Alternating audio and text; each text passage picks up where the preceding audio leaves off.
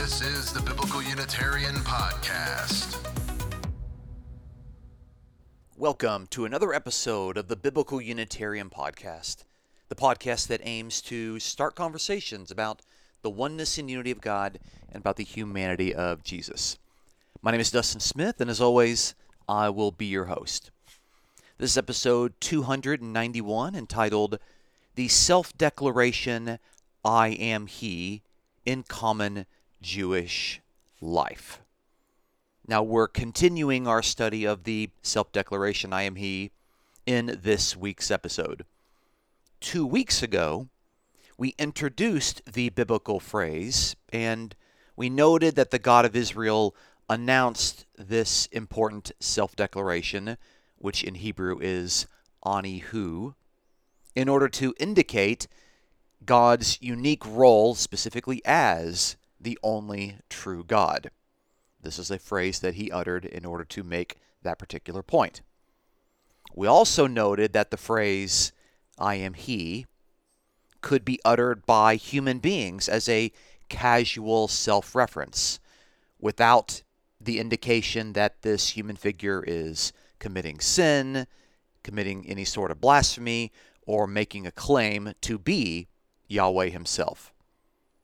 Now, in last week's episode, we examined all of the I am He passages uttered by Yahweh in Isaiah chapters 40 through 55.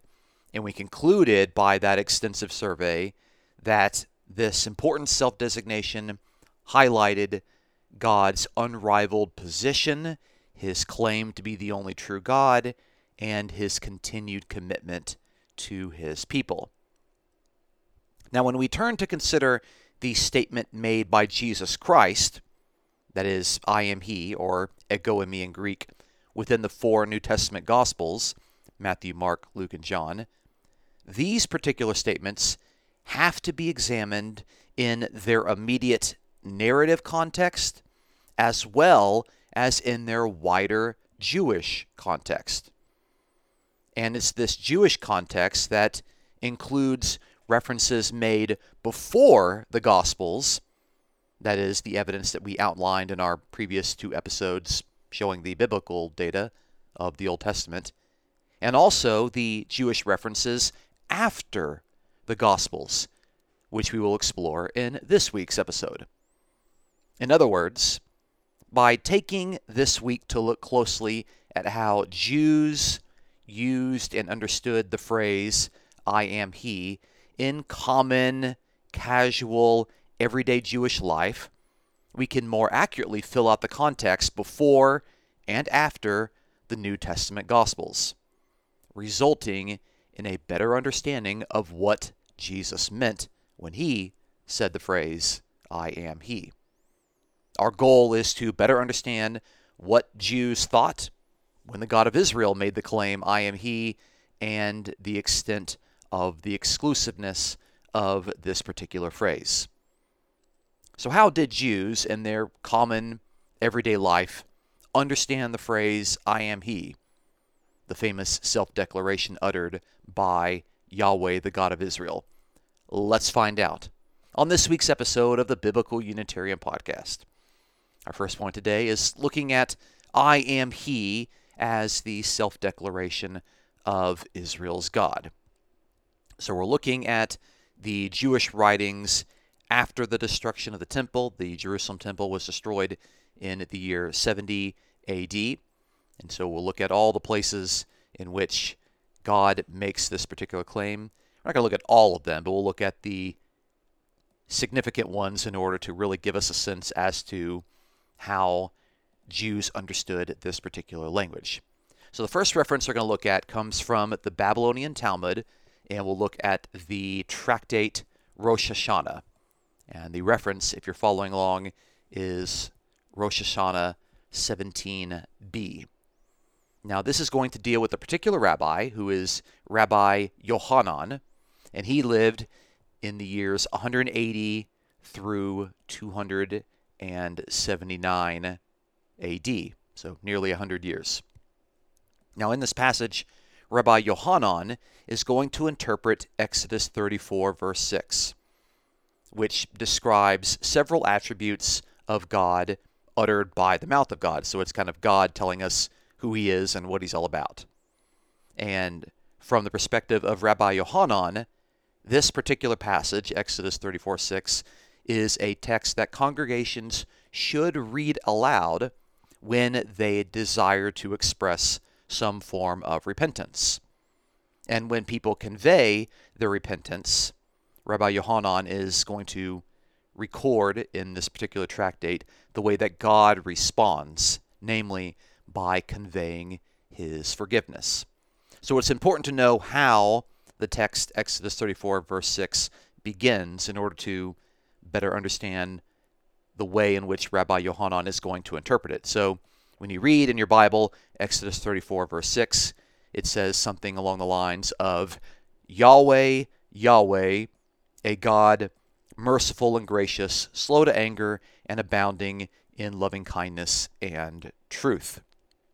Now, the way that it gets read and interpreted in this particular tractate is recorded as the following Yahweh, Yahweh, I am He before the person sins, and I am He after the person sins and repents.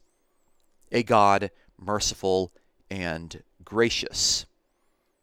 So, what we can see here is that the beginning portion of Exodus 34, verse 6, which says, Yahweh, Yahweh, a God merciful and gracious, is interpreted by kind of inserting this response from God as a way to kind of give comfort to those who are repenting. And we have this double reference to Yahweh, and it gets interpreted as I am He before the person sins, and I am He after the person sins and repents. And then the passage goes on by continuing Exodus 34, verse 6, by saying that He's a God who's merciful and gracious. But within this declaration, we can see God making the claim, I am He. And He does it twice. And it's the same Hebrew phrase that we've seen in the Old Testament, the Hebrew phrase ani hu, which, as a reminder, is the first person singular pronoun ani and the third person singular pronoun hu. So literally it's I, he, but you put it together and it's I am he. So God is making this claim twice in this passage. So it's interesting that God continues to describe himself with this particular language, at least according to the rabbinic rabbis.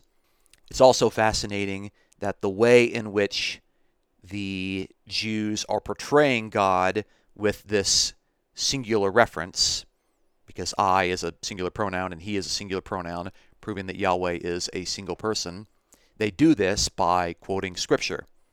And in the case here, it's Exodus 34, verse 6. Let's look at another reference. The next one is going to come from a Jewish document called Exodus Rabbah. This is a Jewish commentary on Exodus. It's a midrash on the book of Exodus. The reference in particular is Exodus Rabbah 29, verse 1. So I'll read the particular section here, and then we'll go back and talk about it.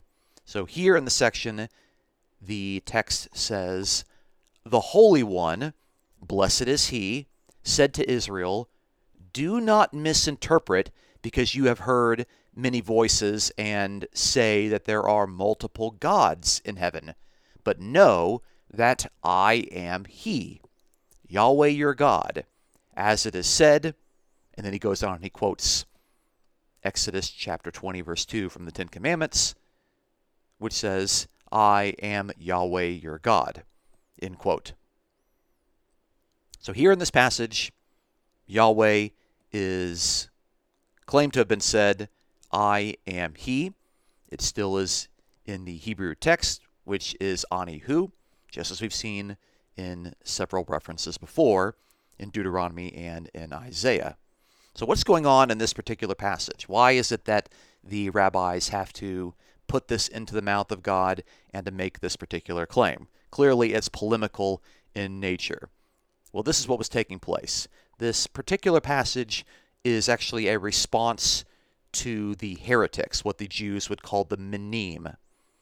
And these particular heretics were suggesting that the voice of Elohim, in Hebrew it's the Kol Elohim, noting that the word Elohim is plural, might suggest that there are several voices, that there are many voices that spoke to the Israelites at Sinai. And when there was confusion that arose because of the supposed number of voices coming down out of heaven, the definitive response that's given here by the Jewish rabbis is not that, well, let me clarify, God is two or three persons, but rather that God is only one person, using the Hebrew phrase, Ani hu, I am he. And throughout this passage, we can see that there are singular pronouns, singular verbs, singular adjectives. In regard to singular adjectives, we can see that the rabbis describe God as the Holy One, not the Holy Three. So, when there's some sort of confusion in regard to the number of authoritative voices that are coming out of heaven, the official rabbinic response is to reaffirm unitary monotheism, to describe God with the phrase, I am He, to reiterate the fact that God is only one person, and to do so with this famous biblical self designation, Ani Hu, I am He. So I think this is enough evidence to demonstrate that in the rabbinic period, after the destruction of the temple, the Jewish rabbis continued to regard God as a single person. They continued to attribute to him the phrase, I am He, in a way that highlighted the fact that he is committed to his people, but also in a way to fight off suggestions of a potential plurality in heaven or plurality in the Godhead. The way is to reiterate unitary monotheism and the fact that God is only a single person. He is the Holy One. He is I and a He. But that's not the only evidence that we see in the rabbinic period. And this will move us to our second point. Point number two I am He as a casual self declaration made by human beings. Now, what's interesting is that there is an abundance of evidence to demonstrate that Jews were quite comfortable saying the phrase, I am He, using the same Hebrew phrase, also its Aramaic equivalent, after the destruction of the temple. We can't even look at all the references, or we would be here for four hours. So I'm going to give three noteworthy examples. The first one we're going to look at is in the Babylonian Talmud, and it's the Tractate Sanhedrin. The reference is 11a. And this deals with a story that talks about the events in the life of Rabbi Gamaliel, who lived in the first century. So, Rabbi Gamaliel made an announcement, and he said, Call up seven qualified persons to the upper room in order that they might interpret and discuss various matters of the Jewish calendar. So when Gamaliel climbed up to the upper room, he counted, and there were actually eight persons present. And so he asked, Who came up here without the proper authorization? Whoever it is, that person needs to leave. Now, one of Gamaliel's disciples was present. His name is Samuel the Small. And Samuel arose and he said, I am he who came up without authorization. And Samuel explains to Gamaliel that he didn't come up to participate in the matters of Jewish calendar, but rather he came up in order to know how the law is supposed to be carried out. He came up there to learn, not to participate. Now, Gamaliel responded to Samuel the Small, not by rebuking him for claiming I am he, but instead he told him, quote, Remain seated, my son. Every year is worthy to be intercalated by you. End quote. So Samuel the Small, a disciple of Rabbi Gamaliel, said in Hebrew, I am he, which is the Hebrew phrase ani hu. And Gamaliel was actually impressed by this statement. He reaffirmed Samuel's place as his rightful disciple after making the claim. He called him my son, and he allowed him to participate in the study of the law. What's interesting here is that even though Samuel the Small made the claim, I am he, the exact Hebrew phrase that the God of Israel claimed in the Bible as kind of an exclusive claim that indicated that he was the only true God and that he had no rivals, Samuel used the exact same Hebrew phrase. But he was not rebuked. Samuel was not considered to have blasphemed Yahweh. Samuel was not thought of as having made some sort of claim to be identical with Yahweh or to be Yahweh himself. And that's because Samuel just simply said, I am he, as a casual self reference. The question is, who is the eighth person up here in the room? And Samuel responded, he said, It is I. I am he. I am the guy you're talking about. And that's clearly identified in the context. There's no way to confuse what he said as even remotely coming close to making a claim to be the God of Israel. The context is clear as they were asking, Who is this person? Samuel responded, I am he, namely the one that you're talking about. That's one example. Let's move to another example. So this one is also in the Babylonian Talmud, and it's in the tractate Ketubot, and the reference is 63a.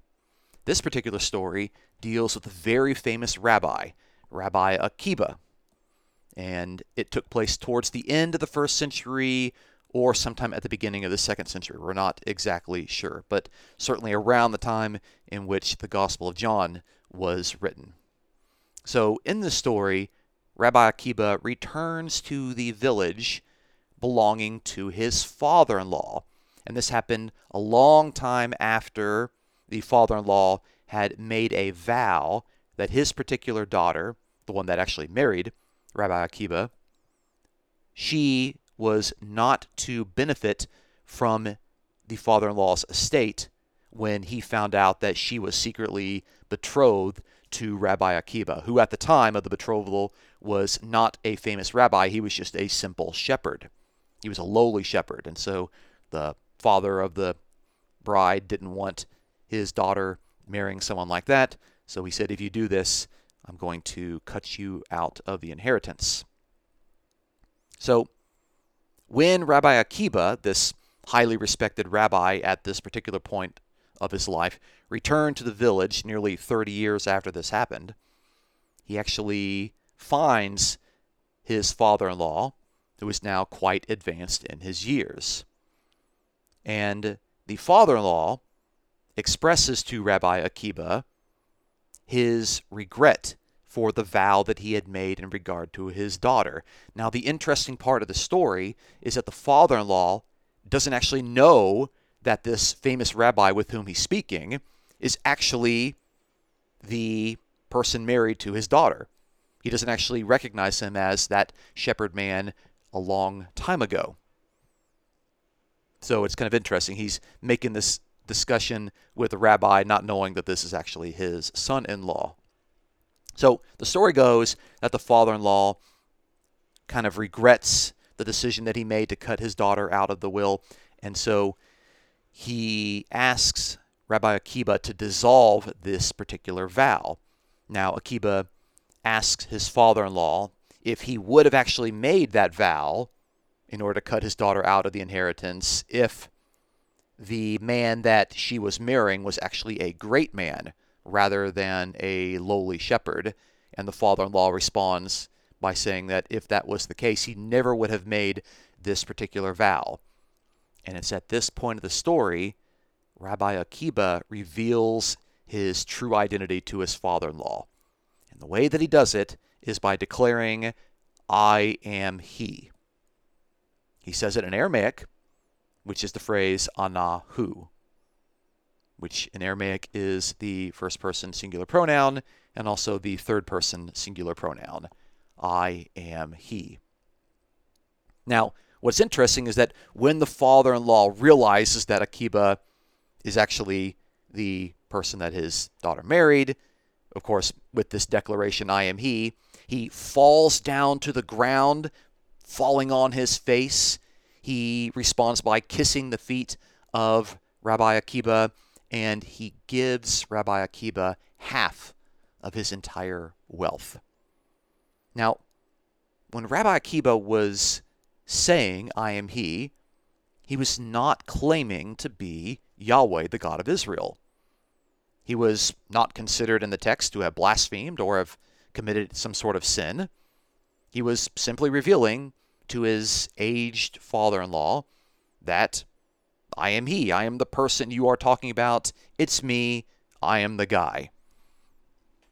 And although Rabbi Akiba was given a high level of prostration, I mean, the father in law fell down on his face, he kissed Rabbi Akiba's feet, and an enormous amount of wealth was given unto him. This is not some sort of evidence or some sort of implicit recognition that Rabbi Akiba was considered to be Yahweh. A famous teacher, a famous human teacher, can actually say, I am he, as a casual self declaration. And people who rightfully recognize the importance of this human figure can respond with homage, worship, and the giving of gifts. That was okay. The response by the father in law was understood to be a reasonable way to act in the presence of a great human being. That's the second example. Let's look at one more. So, this third one comes from the Babylonian tractate Erubin, and the reference is 54a. This deals with two important figures. The first one is Rava bar Joseph bar Hama, quite a long name, and the other figure is Rabbi Joseph. So we got two Josephs here.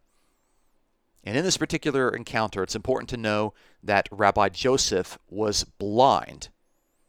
And he had some sort of grievance or fight with Rava Bar Joseph Bar Hama. We're just going to refer to him as Rava for short. That's how he's referred to throughout the Babylonian Talmud. So Rabbi Joseph had this grievance with Rava, and knowing that there was an ongoing grievance between the two, Rava takes this particular opportunity to mix a cup of wine in order to give it to Rabbi Joseph, who was unable to mix his own wine because he was blind, he was unable to see. Now, when Rabbi Joseph tasted the wine that was given to him, he said, quote, This mixture is like the kind that Rava bar Joseph bar Hama makes. End quote. Then Rava replied to Rabbi Joseph and said, I am he. And then they begin to cordially discuss a particular passage in the book of Numbers and its interpretation, you know, the way that rabbis go on and do. In this phrase, I am he comes from the Aramaic ana hu. That's what he said. Now, Rava was not sinning when he said, I am he, nor was he committing any sort of blasphemy. And nobody present even remotely thought that he was taking the self designation of the God of Israel and making some sort of personal claim to be that very God. Rava was simply making a casual self reference. I am the guy. I am the person you are clearly talking about in the context. Yep, it's me. I am he. And in fact, the two rabbis show no indication that there is some sort of frustration or a sense that blasphemy has taken place because they continue to have a very casual conversation on how to interpret Scripture. There's no indication or suggestion that Rava Joseph was offended at Rabbi saying, I am he. He didn't fumble around in his blindness to try to find some sort of stone to stone him, which wouldn't have been very successful. He's blind. So, what do we make of all this data? In conclusion, we have observed that within the rabbinic period, after the destruction of the Jerusalem temple, pious Jews who were interested in strict adherence to the law continued to portray the God of Israel with his famous biblical declaration, I am He. In doing so, these Jews depicted God as a single person, in line with Jewish Unitarian monotheism. They did so with several singular references, singular pronouns, singular verbs, singular adjectives. They also form the basis of their interpretations by citing passages of Scripture from the Hebrew Bible. And there was a significant emphasis on God being understood as a single person when there had arisen some confusion about the possibility of a plurality of voices coming out of heaven. When Yahweh says, I am He, according to the Jewish rabbis, he is claiming to be the only true God with no other gods beside him. We also noted that the casual way that human beings would say, I am he, was a basic self reference that was fairly widespread. It was more common in the rabbinic period after the destruction of the temple than the way that we observed in the Hebrew Bible. It was far more common. It was more likely to take place. It was far more casual. Human figures would use the phrase I am he, both in Hebrew and in Aramaic, to indicate that they were the person being referenced in the context of the conversation that was immediately taking place. There was no hesitancy, not even a hint of hesitancy among the learned rabbis that one could not utter the words Anihu or Anahu in Aramaic. There was no fear that they would be accused of committing some sort of sin. There was no hint of thinking that they were blaspheming. It wasn't a sense that they were blaspheming by others who were listening to them. Nobody thought that when these people claimed to be I am He, that they were making a claim to be the God of Israel. When the rabbi said, I am he, they were never rebuked by other rabbis, not even once. So, in short, in the understanding of the Jewish rabbis after the destruction of the temple, the self declaration, I am he, when spoken by the God of Israel, indicated that he was a single person, the only true God. But when human beings said, I am He, they were making a very different claim, a casual claim, a casual self reference indicating to those around them that the speaker is the person that's being referred to in that conversation. There is no reservation among the Jewish people about saying, I am He, quite casually. There is no fear that they are committing some sort of blasphemy and there are no accusations hurled at those who made such casual claims. Thank you so much for listening to this week's episode.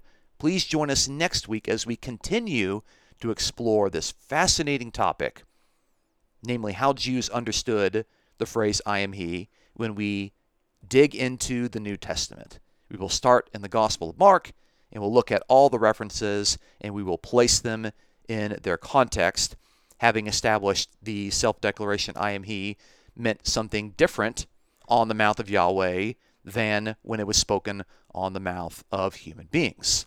So now we can responsibly set the words of Jesus in their Jewish context. Please look forward to our next episode. If you enjoy our podcast, please consider supporting us as we aim to promote the sound truths of the oneness and unity of God and the humanity of Jesus. You can support us absolutely for free by subscribing on YouTube and iTunes, by giving us an honest review online, and by sharing your favorite episodes with your friends. If you'd like to offer a donation, you can check out the episode's description for a link to donate on PayPal. The Biblical Unitarian Podcast is produced and edited by Dustin Williams. I am Dustin Smith, your host. Until next time, please take care.